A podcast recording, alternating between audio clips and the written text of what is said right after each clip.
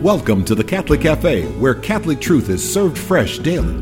We've made you a reservation in the luxurious corner booth, so come on in and see what's on the menu today. Now, here's your host, Deacon Jeff Drzymski.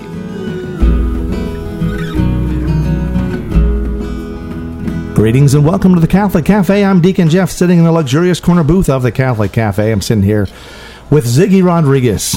Hello. How are you doing there, Zigmeister? Oh, I'm doing fantastic. How about yourself? You know what? I am riding on a high, and there's uh, just something about special spiritual times that just kind of make you want to get all uh, bubbly and happy and joy filled. And one of those, like when you have um, when you have a wedding to go to, but more specifically, like one of your kids' weddings. Oh, yes. So- Well, I haven't had a kid, but I imagine that would be an amazing experience. You did have a gerbil once that had an attraction to another gerbil, and so you had like this little wedding, and I, don't know how Oh, you yeah, told which was the boy or Son- the girl. Sonia and Morty. Well, Sonia had a little stripe. Uh, on, Okay. Yeah. You spray painted that on, or I, I something? did, you yeah, marked to keep track of them. I'm sure it was a beautiful wedding. Uh, yeah, so my son Nicholas got married, uh, and that was just like you know that is it was beautiful. So I mean, now I have I have three out of my nine, I have three that are married. wow. And there was something really neat about uh, this. Is something that a lot of people don't ever, I guess, maybe realize or contemplate. But one of the things that I, as a permanent deacon, realize, and that is there's a special grace, I think, for deacons because the vast majority of us are married and have kids. And so we can provide sacramental assistance sometimes to our own family. How cool is that? I mean, listen, I got to tell you, I, I don't want to brag and I don't want to say, ha ha, you can't. But what I will say is, man, I'm blessed by that because I got to receive the vows uh, between my son and uh, his fiance, wow. bride, the bride and the groom, my son Nicholas and the bride Caitlin.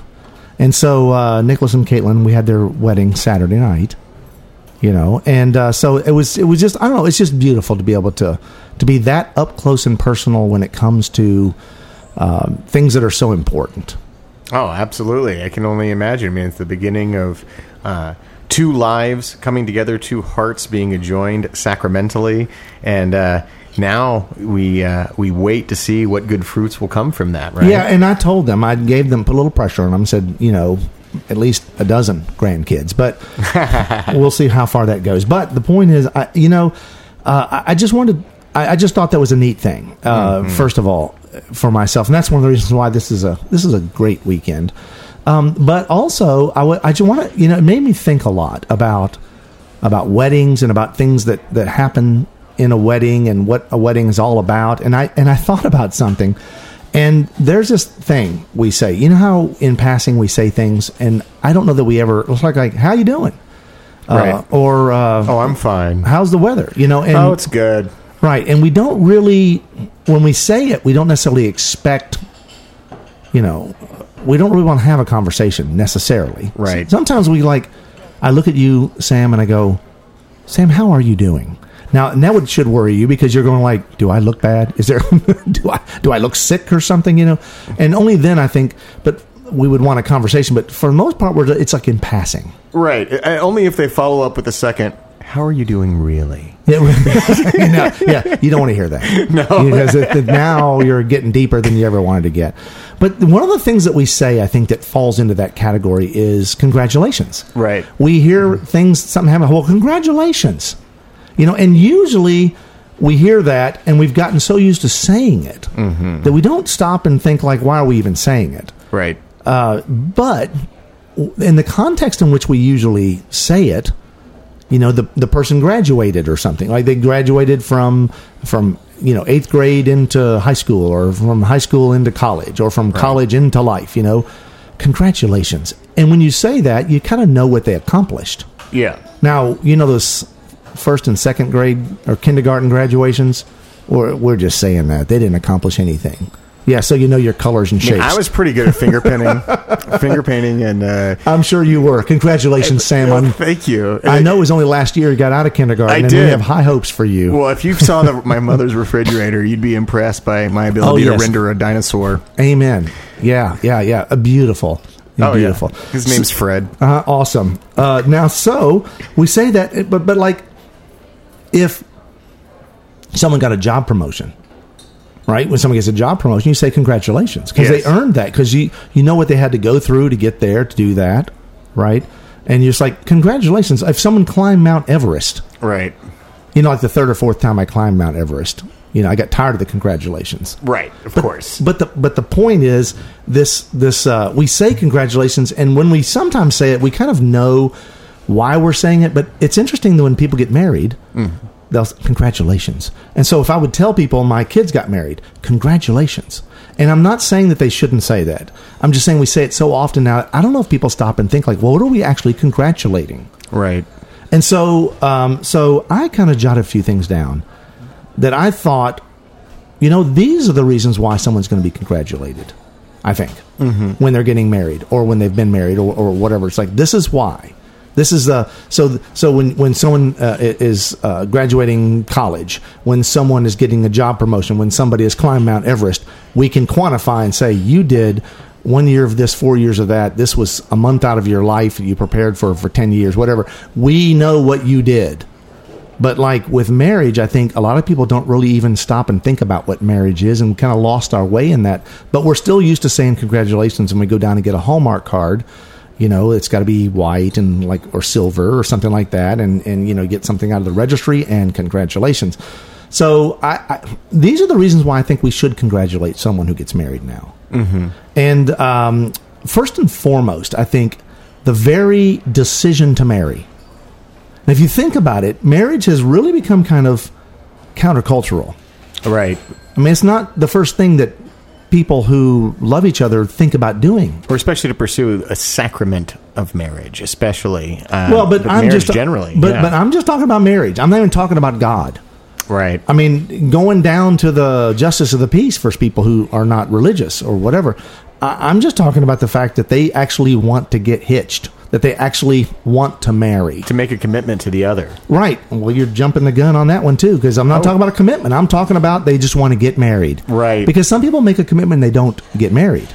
Oh, that's true. See, I'm just talking about the idea of getting married. The decision to marry is countercultural, mm-hmm. and and so my, my thought there is like you you are uh, you have a you have displayed in that a willingness to engage in the sacred solemn bond, right? You you are engaging in um, something that that the world has seen a certain way, and you're willing to jump in on that and be part of that, and literally to be a witness to the world.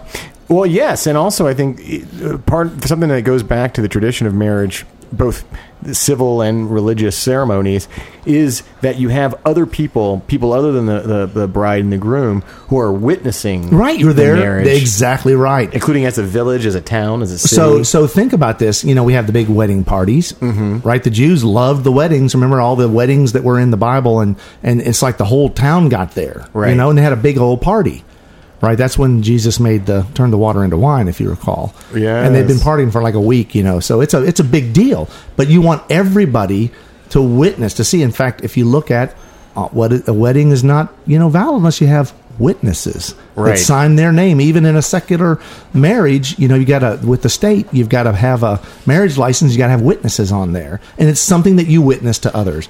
So just the fact that Nicholas and Caitlin would stand up and say, "We're going to get married," that's worth congratulations. Congratulations for being countercultural. yes, That's a beautiful thing. So another uh, reason why we would congratulate uh, someone getting married is that they would have um, like their their dedication to being committed. You mentioned commitment, mm-hmm. so that that in and of itself is worthy of congratulations. I mean, don't we live in a culture that um, really we we kick the can down the road? We don't want to make the final decision. You know, it's like you're looking at the menu and going like, I haven't decided yet. Can you come back a little bit? right. I haven't. I'm not ready to order. You know. Well, if you if we look at a lot of the society's ills, a lot of them has to do with self centeredness and, and saying it's all about me, right? Well, if we're making a commitment to another person, that is in itself saying it's no longer all about me, you know? Right, and not only that, but you're willing to take a stand and you're going to do it forever. Right. So this is literally this is a kind of commitment until death do us part. Yes. and that that's it's just that's very uh, it's also countercultural. because it's a step it's, it's you're stepping out in faith even if it's not a uh, something born of faith with a capital F so to speak Right. you're stepping out in faith saying like I only I going on the information I have with this person I am willing to say whatever life throws at me I am willing to stick with them you know come sick poor or rich. exactly right and so uh, that that's the thing uh, you know you just a lot of people like they'll they will decide not to marry because they don't also don't want to make that commitment right in other words they always want the where's the exit door can it where's the sign that says exit right they always want to kind of have that in the back of their mind Well, unconditional love is something that many people haven't really authentically experienced, and it's Yeah. not something that our society really promotes any longer. it's countercultural It is. It's countercultural. So, like another one uh, that that I, another reason why we would congratulate someone is their willingness to be transformed. So, um, from our spiritual perspective, from from our our faith teaching, you know, and, and re- looking at the Bible, Jesus talks about this being um, a one flesh relationship. The two shall become one flesh. I mean, essentially, become a new creation.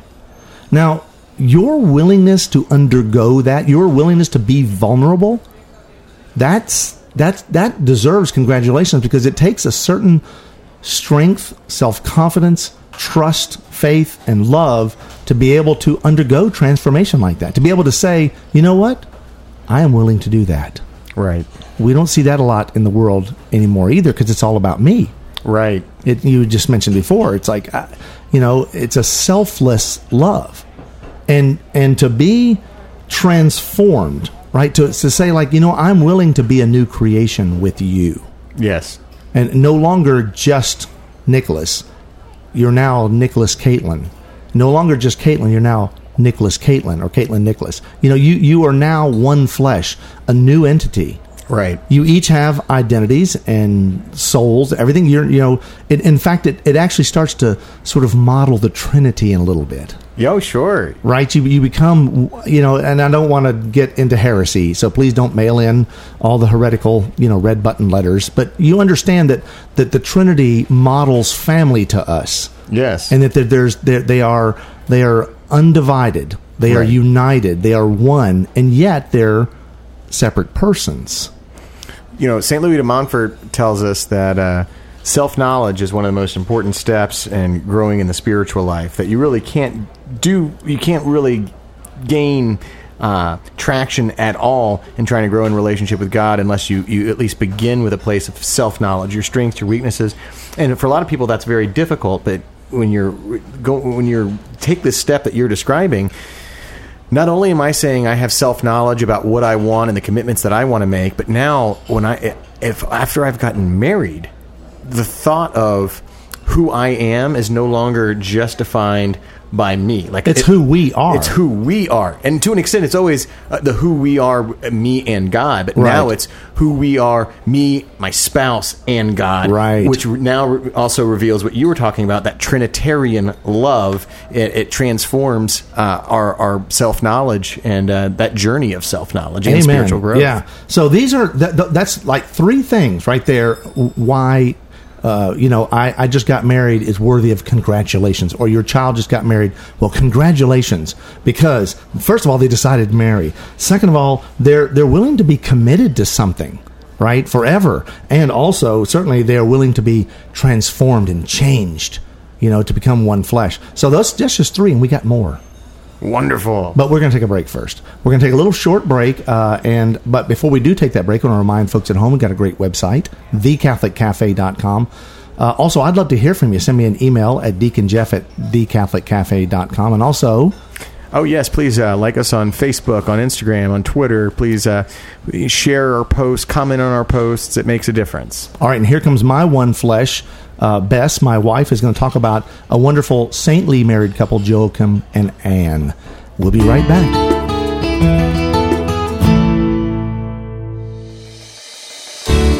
I'm Bess Drzymski, and this is another great moment in church history.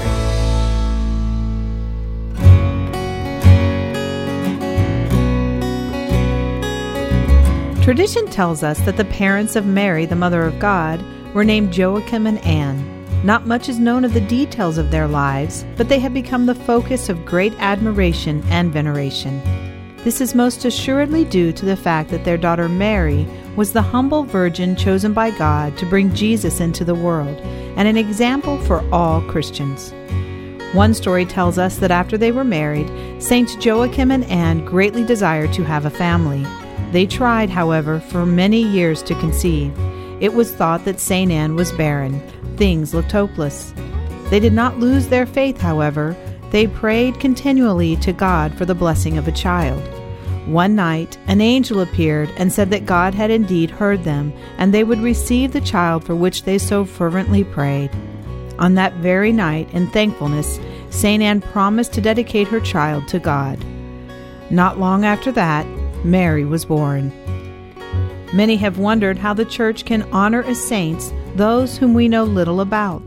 In the case of Saints Joachim and Anne, we need only look at their important role as the parents of Mary, the young girl who would freely offer herself in service to God and all mankind. Regardless of the details of their lives, we know that as parents in a good Jewish family, they would be responsible for Mary's upbringing.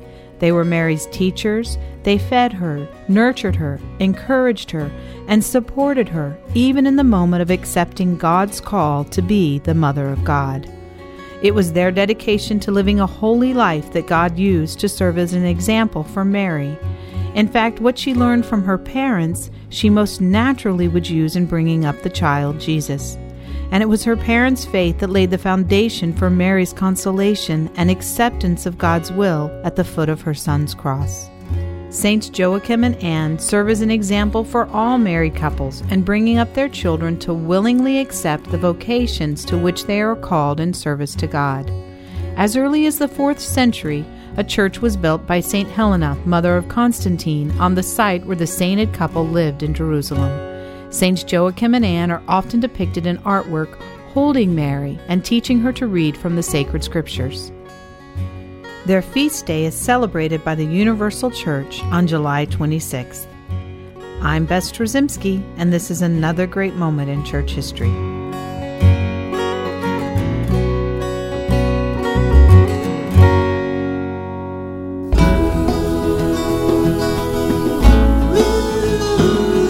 Welcome back to the Catholic Cafe.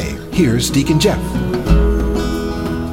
And we're back in the luxurious corner booth of the Catholic Cafe. I'm Deacon Jeff, talking with Ziggy Rodriguez. Woo! Yeah, and uh, now we didn't mention that Tom wasn't here. Oh, that's right. You It's know- not just that he's quiet. Exactly. 'cause sometimes he is quiet, but no. Uh, Tom has decided uh, that he wanted to take cooking classes. Yes. Uh, and so we, we wish him well, but the problem is he's only cooking with uh, uh, Spam. spam, and that's going to be that's like a whole. He's trying to write a spam cookbook. Right. Well, and the thing that's weird is it's all desserts. Yes. I don't think it's going to necessarily be the best direction for his career, but Yeah. Well, he was doing uh, first. He was doing cocktails. Yes. That only involved that had to have like gasoline as an additive, and I said, you know, that's probably not. It's not safe right. because those were truly flaming cocktails. You know, the ones and that was that didn't end well. He's his eyebrows are coming back in. They are. It didn't somehow miraculously his hair was untouched by those Yes. experiments.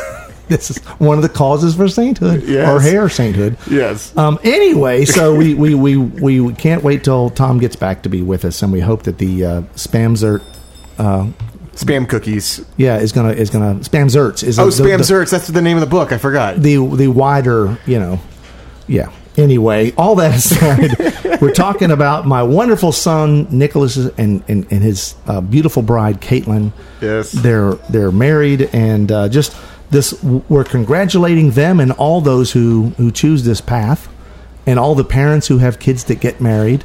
You know, and why we actually say congratulations. So uh, we've we've gone over the fact that they actually decided to marry in a world Mm-hmm. that doesn't really view marriage uh, as important as it certainly was. Right. You know, and uh, and also just the the dedication to being committed to something. Yes. They ain't kicking the can down the road. They're going to stand up and say, you know what, this is who we are. This is what we're going to do, and I'm committing myself to this, literally until I take my last breath.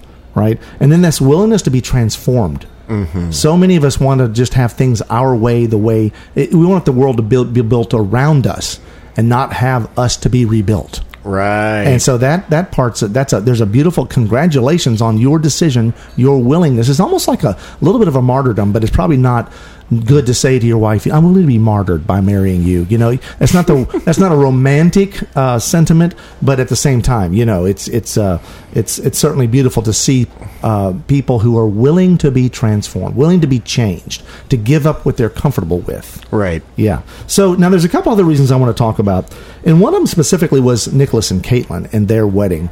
Uh, something so beautiful. You know, when I did the uh, marriage prep, which is another interesting thing is to do marriage prep with your own child. Right. Now we should all be preparing our children for marriage all our lives, right? That hopefully we're all doing that, but in a very specific way. Specific way with the church, I was doing the marriage prep for um, this lovely couple. One of them happening to be my son, and we go through the when we're planning the the liturgy, we go through the readings and what choices they have. And I usually, when I'm doing marriage prep anyway, whoever I'm doing it with, I will talk about several of the readings. Uh, but I don't tell them what readings they should have at their wedding. I want them to decide. And the, and the church offers several different Old Testament uh, psalm responses and New Testament readings for them to choose from. There's a wide variety. And honestly, they chose, to me, the, the, the most beautiful readings. They chose the reading uh, from Tobit Oh, wonderful. which you know when Tobias uh, and Sarah on their wedding night, and and what they did before they went to the marriage bed, they prayed. they prayed, and it's like you talk about countercultural, Yeah. essentially, and and then and then what he says in that prayer that uh, that what they're getting ready to engage in, they're doing not out of lust, but because it's a, a noble purpose. Yes. And so it's like this is not how the the world views the marital embrace. In fact, they wouldn't even call it that. They just call it sex, Right. right? And it's not like hey, the icing on the cake to a wedding or to a marriage. Mm-hmm. You know, uh, it's a beautiful gift.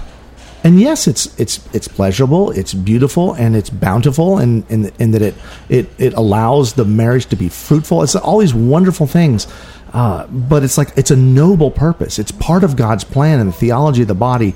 And so, this idea of engaging God in prayer before that moment, and this is what the kids what they wanted is their reading.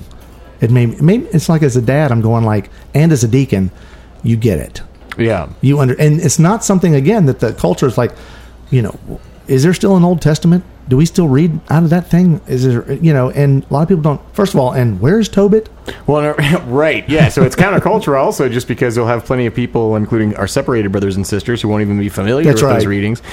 But one thing that occurs to me is, you know, in our previous segment, we had talked about the fact that, you know, when we've got a very self centered culture, and when we make the choice to marry, it's not just about me, it's evidence that it's also about the, the other, the spouse. Well, in, in choosing something for a noble purpose, it's also not just about us.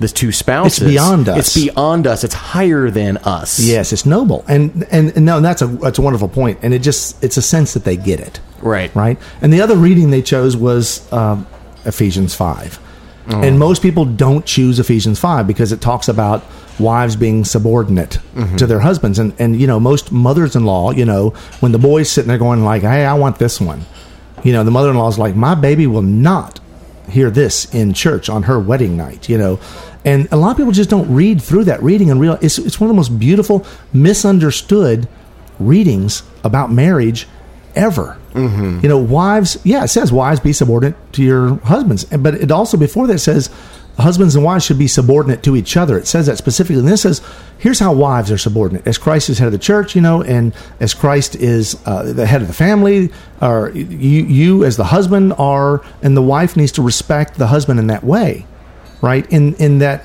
not that and so the husband sometimes the immature man who hears that says, Oh, so if I snap my fingers once I get a beer, if I snap my fingers twice I get a sandwich.